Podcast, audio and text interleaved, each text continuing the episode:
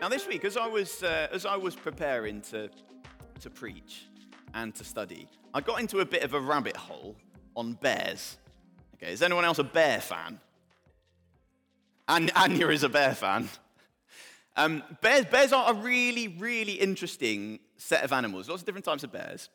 Let me tell you some of the fun facts that I found out about bears this week. Here's number one they weigh 57 stone on average. We're talking about grizzly bears, right? Grizzly bears. 57 stone. That's a lot. They have the strength of five humans, an average human, five times as strong. They eat in a day 40 kg of food. That is a lot of. You're, you're, very unimpressed by this, but that is, that is a mad thing about bears. You should be oohing and ahhing. Bears are powerful and strong and mighty. They need a lot of energy because they use a lot of energy when they destroy and defeat their prey. Now, bears, this huge, powerful beast, in the late autumn, early winter, sleep. We call it hibernation, don't we? Lots of animals hibernate. They go to sleep. Late autumn, early winter, there's a hormone that's released within them as the cold approaches and the food dries up that causes them to, to drift slowly into this sleep, this slumber. It's, it's basically the, the effect of taking sleeping pills. And for about seven months, they're in this warm, cozy den, often with their cubs, sheltering. And it's nice and it's protective and it's safe and it's comfortable. Their heart rate normally is 80 beats per minute, pretty standard for bears. And in hibernation, it drops to just eight beats per minute. There's huge potential power there, isn't there, in a bear? Huge power. Strong, mighty, powerful. But in hibernation, it's asleep, it's dormant, it's lying there, ready to wake up.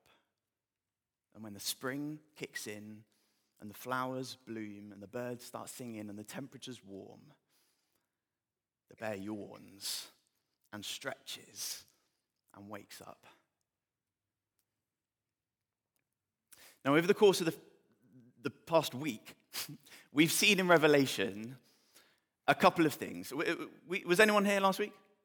Anyone here last week? Fantastic. We've seen a couple of things, and, and, three big things that we saw in Revelation last week. I wonder if you can remember. Revelation is a letter. That is, it's written to a specific group of people at a specific time. So remember, we thought about the fact that it was written to them and it was written for us. Do you remember that? And so it can't be true of something for us today that it wasn't true of something for them there. It's a letter, so it's written to real people in real times, and we need to use that to remember its context. And remember, the context was severe persecution. We walked through some of the history, didn't we, of persecution in the church and saw the, the bombardment of hate and hurt and death against the church. This small group of Christians trying to live for Jesus in a post Acts world. It's not only a letter, we thought about it being a prophecy. A prophecy that is God's word through a prophet, John in this case, to the people. That is, we need to pay attention to it because it's God's words. Remember, Jesus is the witness we saw in chapter 1, telling us what is going to happen, soon take place. And we thought about the fact that when we read Revelation, it's not a linear sequence. It's not this happens, then this, then this, then this, then this. In fact, it's different perspectives, and we get different things at different times. And then the third thing so the letter is a prophecy, and we thought about it being an apocalypse.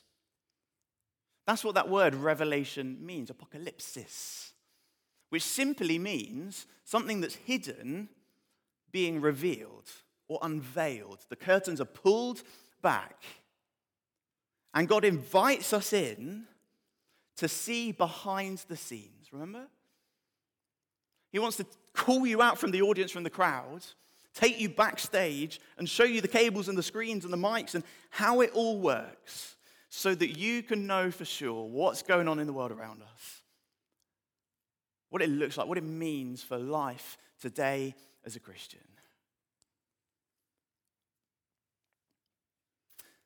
Now, there's one thing that the enemy will love. is this a sleeping Christian, a hibernating Christian. That is when someone believes in Jesus, you're forgiven your sins, you're given the Holy Spirit living on the inside of you, and He frees you to live a life devoted to Him, giving your all, giving your everything to Him. He's my number one. I'm going to sacrifice for Him, I'm going to deny myself, I'm going to follow Him. And the thing that the enemy loves most of all is a sleeping Christian. That is someone who, who maybe got that at first, but is now, you know, that huge power that God has given us in the Spirit, in the Scriptures, that's just laying dormant. The enemy would love that. So that God's kingdom is small and doesn't really do much. And today, as we go through these seven letters to the seven churches. We're not going to read them all, we're not going to get into the details. We're going to try and get a picture of what's going on here. That's why I'd encourage you to go away with the reading plan and, and read them, slow down, and take some time to digest what's going on in each of these churches. And I think there's two ways, there's loads more, but there's two key ways in these seven churches that the enemy loves to lull Christians to sleep.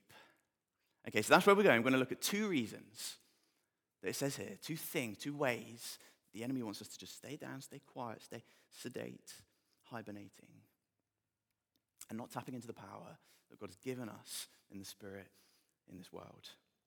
So here's the first one. The first one is this cold faith. Cold faith. When you look at the culture around you, I wonder what you see.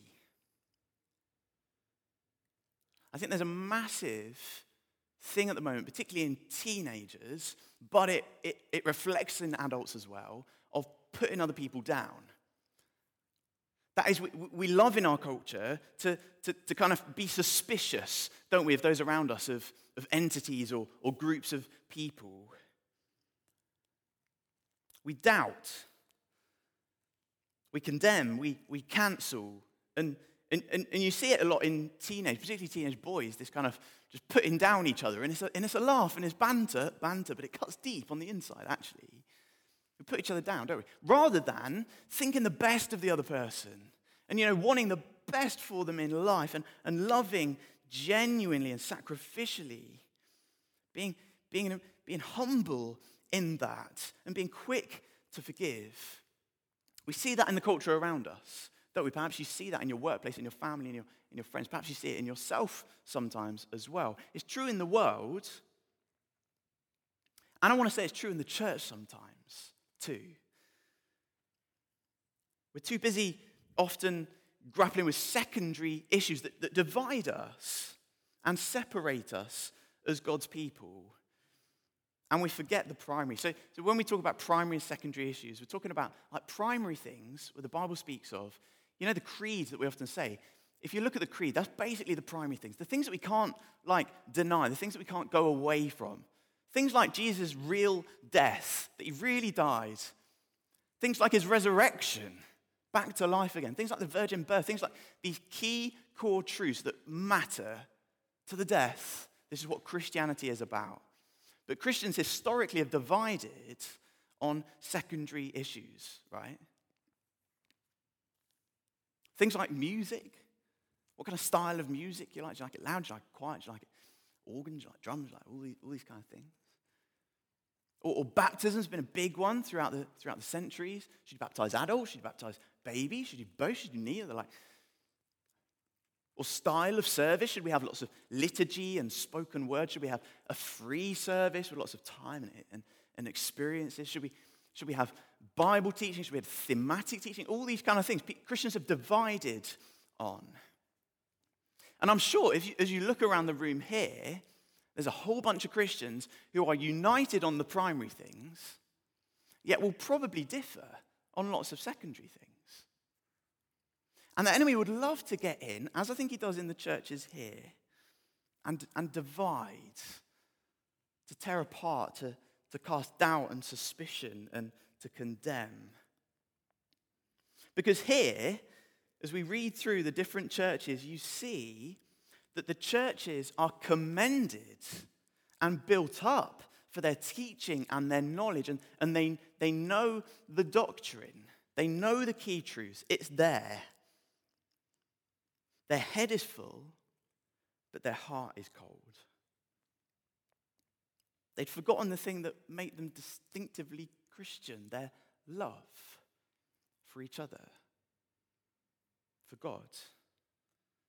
It's in chapter 2, verse uh, 4. It says this Yet I hold this against you, the scriptures that we read, I hold this against you. You have forsaken the love you had at first. And it comes up in different churches too. Would you rather be right than love your sister? Would you rather be known for your neat, clever doctrine or your love for your brother? Now, secondary issues are really important. And we should spend loads of time grappling with and getting to the heart of it and, and, and desiring to find out exactly what God would have us believe about these things through the scriptures. They're important, but they're not core. The core unites, and often the secondary divides. And the church has been historically pretty bad at this, I think, in lots of ways. For those in, in the world who perhaps struggle with um, sexuality and gender, there's been real hurt in ways that Christians or churches have handled those people. These, these are people to be loved. And, and if, that's you, if that's you, if you've had your fingers burnt by churches or Christians, then I'm really sorry. I'm really sorry. Because Christians, above all else, should be those who love. And if you're here tonight and you, and you feel that way, then I'm really glad you're here. Love you. I care about you. We, we want the best for you. We want to listen to you. We want to serve you. And that doesn't mean that we chuck out the Bible. We want to search the scriptures and we want to, we want to humbly come before God and say, God, what, what do you say on these conversations? As we should with any conversation. And we want to say, teach us. We, we come to it humbly. And, and we come to you and we say, we love you. We love you. You are a person to be loved. And most of all, my priority for you is to know Jesus. We cannot lose that love because otherwise we encounter a divided church. And we know from history that a number of these churches disbanded because of their disunity. Because they were core on the gospel, on the, on the key things, but on the secondary things, they were miles apart, and so they, they parted ways. They're important things, but they're not divisive things. And just imagine if we were a church here at St. James, if you're a believer who oozed the love of God just everywhere you went.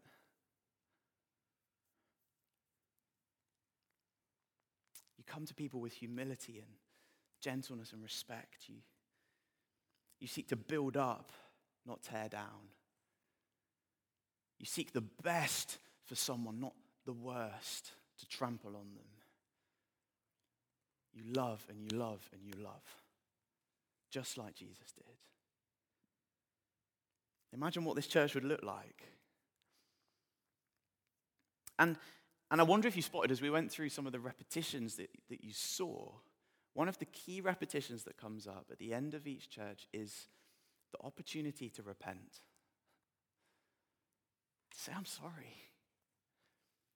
And repentance isn't condemnation, it's, it's turning away and it's, and it's receiving life the way that God would have us live. It's coming back to the Father who's standing there with open arms and saying, I need you. Forgive me. And it's welcome and it's acceptance because Jesus has paid for it. But here's the second thing that I want us to think about tonight, and it's this bare minimum faith. Bare minimum faith. And I think there's two aspects to this that I want us to think about. The first is this apathy. Apathy. That is, that is just no big deal, right? And, and we particularly see this in the, in, the, in the church to Sardis. I want you to look at this. Let's look at chapter 3. We're going to read the first three verses.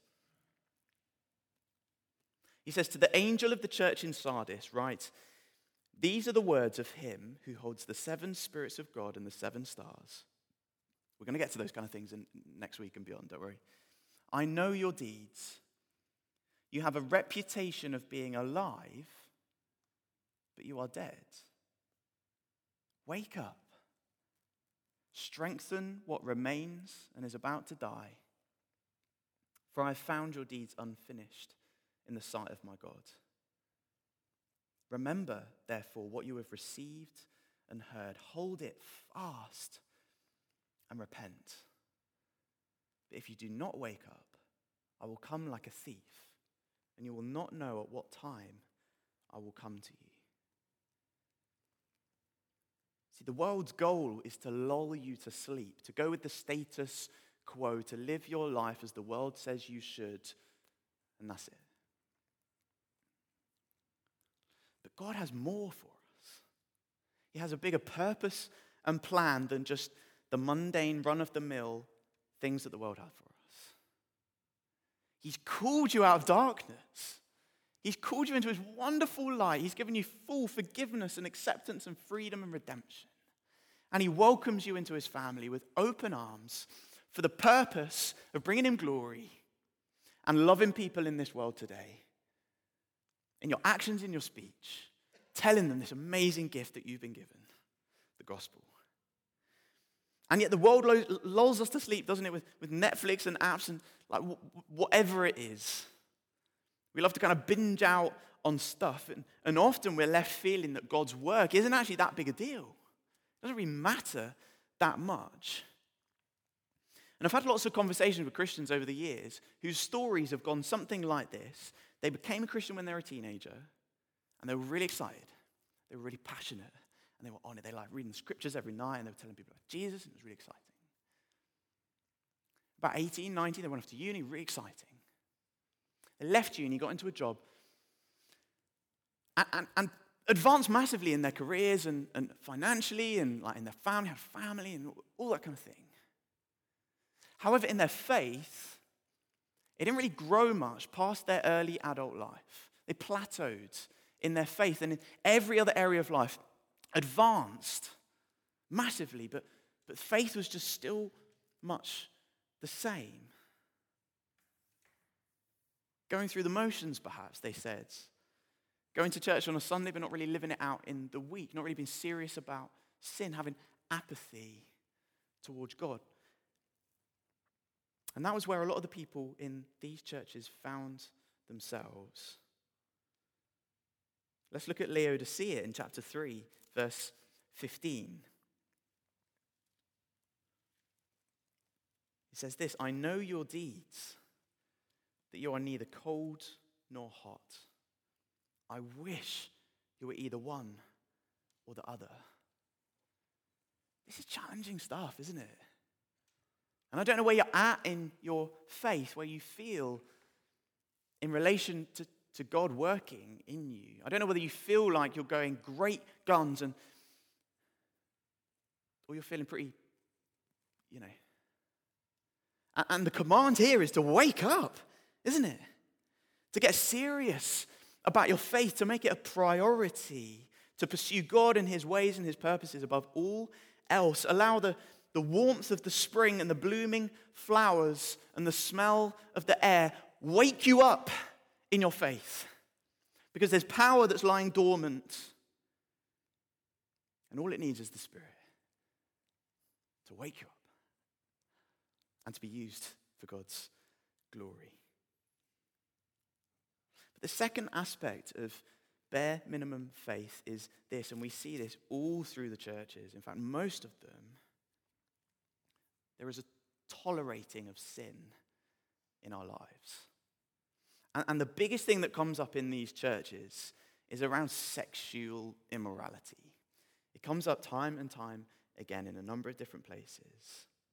For the people then, in, there were these kind of temples that you could go to, and there were prostitutes there, and like in this really public way, you could kind of, you know, and, and adultery was generally quite accepted and, in fact, encouraged in the day. So you, you could do it, and it was quite, quite free and, and, and encouraged and accepted. And today, perhaps, we, we don't have those same kind of things, but the rise of pornography, we call it sleeping around instead of, instead of adultery nowadays. Perhaps it's just softer labels that we give to similar heart attitudes. What might have been done in public then is now done in secret now. And the thing with sexual sin, anything outside of God's plan, which is beautiful for human sexuality, it leads your heart to become hard to God and His ways. It leaves you feeling alone often and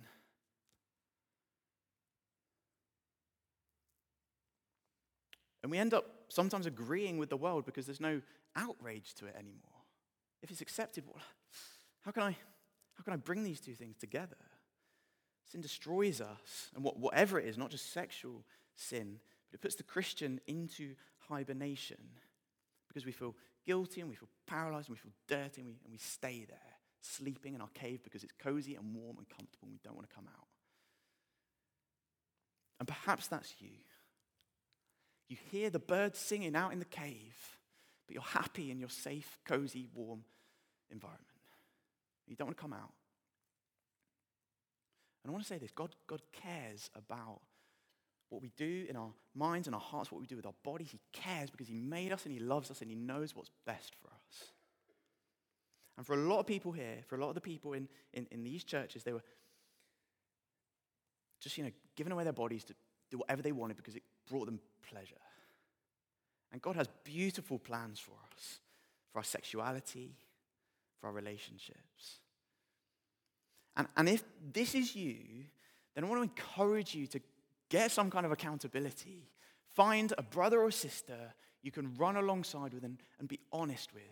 Say, look, I've been in the cave and I've been struggling with this for, for years. And I've never told anyone about this. But tonight, right now, I'm going to I'm going to tell you that this is my struggle. Will you pray with me? Will you help me? Because the danger is if we, if we don't do this, we get so sucked into it and our hearts become hard and we just end up in this downward spiral and we end up walking away from God and His beautiful plans for us. And the opportunity here, the invitation again, is to repent. Come back to the Father. He's not standing there like, know if I want you. He's there with open arms. And he says, Come and receive full and free forgiveness at no cost to you and at every cost to me. And if you do that, if you come back to him and say, God, I'm, I'm sorry, I've, I've been far off, but I'm coming back, he will welcome you with a smile on his face because he loves you. You can step into the light today. You can walk out of the cave. You can come back to fullness of life. Not to be condemned, but to be forgiven and brought into the family. Conviction, if you're sat here tonight and feeling convicted, is a good thing because it shows that the Spirit's working in you, is a brilliant thing. And the interesting thing about bears is that when they're hibernating, you know, I said about their heart rate, it drops from 80 to 8, 8 BPM, right? But their mind, their brain, is hotter than that. There's a lot of blood there. And, and it's more active. So that when danger comes to the entrance of the cave, they can instantly respond to it. And perhaps for some of us, we're, we're sleeping in this in, in our Christianity and we're hibernating, we're safe, we're cozy, we're warm, we, we like it. And we're happy to respond when we come to church on a Sunday and the preacher calls you out, maybe, or you're, you're, you're I don't know, whatever it is, you're happy to respond, you know, your brain's there, respond, respond. But, but God calls us to more than just responding, He calls us to be proactive in our faith. And that is the downfall of a lot of these churches. They become complacent, they want to mold in with the world around them. And so they sit in their cozy caves feeling good about themselves. And there is nothing more than the enemy would like for you to be sleeping as a Christian. Because it's an easy win for him. But just imagine. Just imagine if God were to look at your life and maybe he were to write you a letter, or he was to look at the life of St. James and he was to write us a letter. And he says, he says, I know your steady, faithful work for me. I know your patient endurance to keep going, even though it's hard. I know your gritty battle with sin, even though no one sees. I know your deep love for one another that goes beyond understanding. I know your love of the scriptures, that you search day and night. I know. Wouldn't that be incredible? And there's a repeated phrase at the end of each letter that, that, that, comes up time and time again. Let me read the one in chapter 3, verse 21. It says this To the one who is victorious, I will give the right to sit with me on my throne, just as I was victorious and sat down with my Father on his throne. Whoever has ears, that's you, let them hear what the Spirit says to the churches. So you've got the invitation there to victory and to receive the reward. Given the right to eat from the tree of life in God's paradise. A crown placed on your head as you're kept safe from judgment. dressed in white and acknowledged before God, brought into God's plan and never left outside, given the right to sit with Jesus on his throne. To the one who overcomes, to the one who is victorious.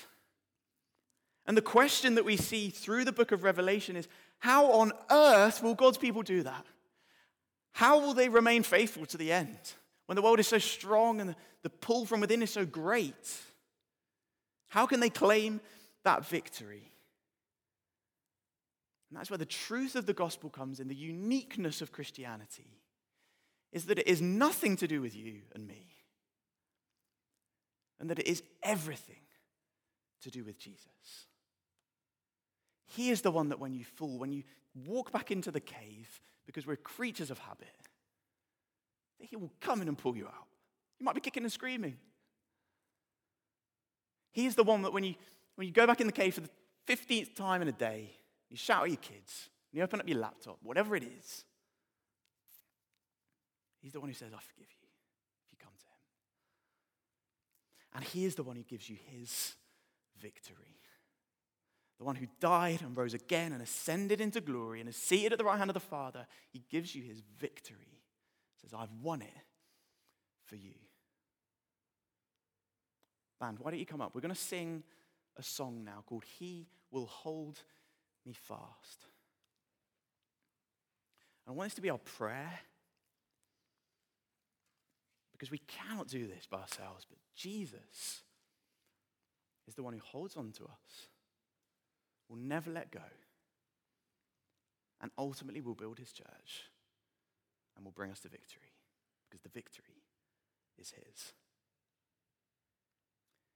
Now, next week is our first look behind the scenes. We're going to pull back the curtain and see the very room where the throne of God is. And it is, it is beautiful. Let me pray.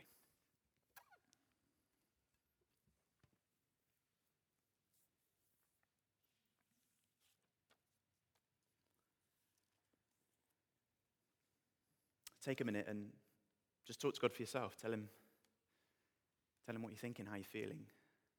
Be honest with him.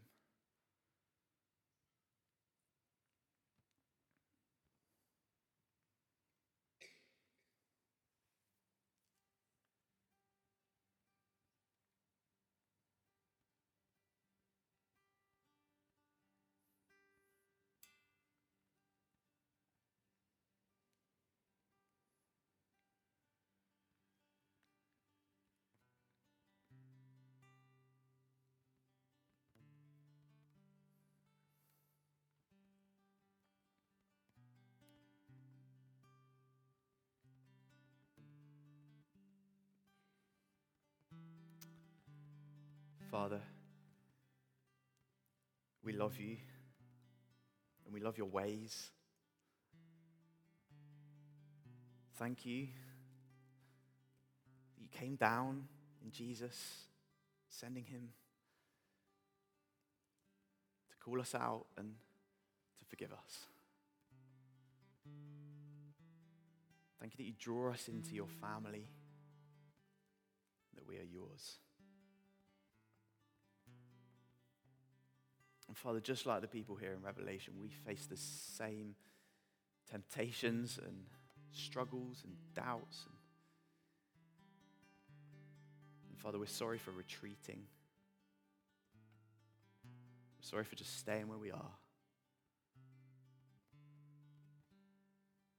And Father, for some of us here, we pray that your Spirit would be, would be nudging us and would be moving us to a place where perhaps tonight we can take a step out of the cave for the first time. Father, may your Spirit warm us up. And thank you that the life you've called us to is beautiful and brilliant and freeing. But it's hard. And we mess it up a lot, God. And we're sorry. We repent. And we come back to you as our Father. Thank you that your arms are open because we cannot do this, but you can. Thank you that Jesus will give us his victory.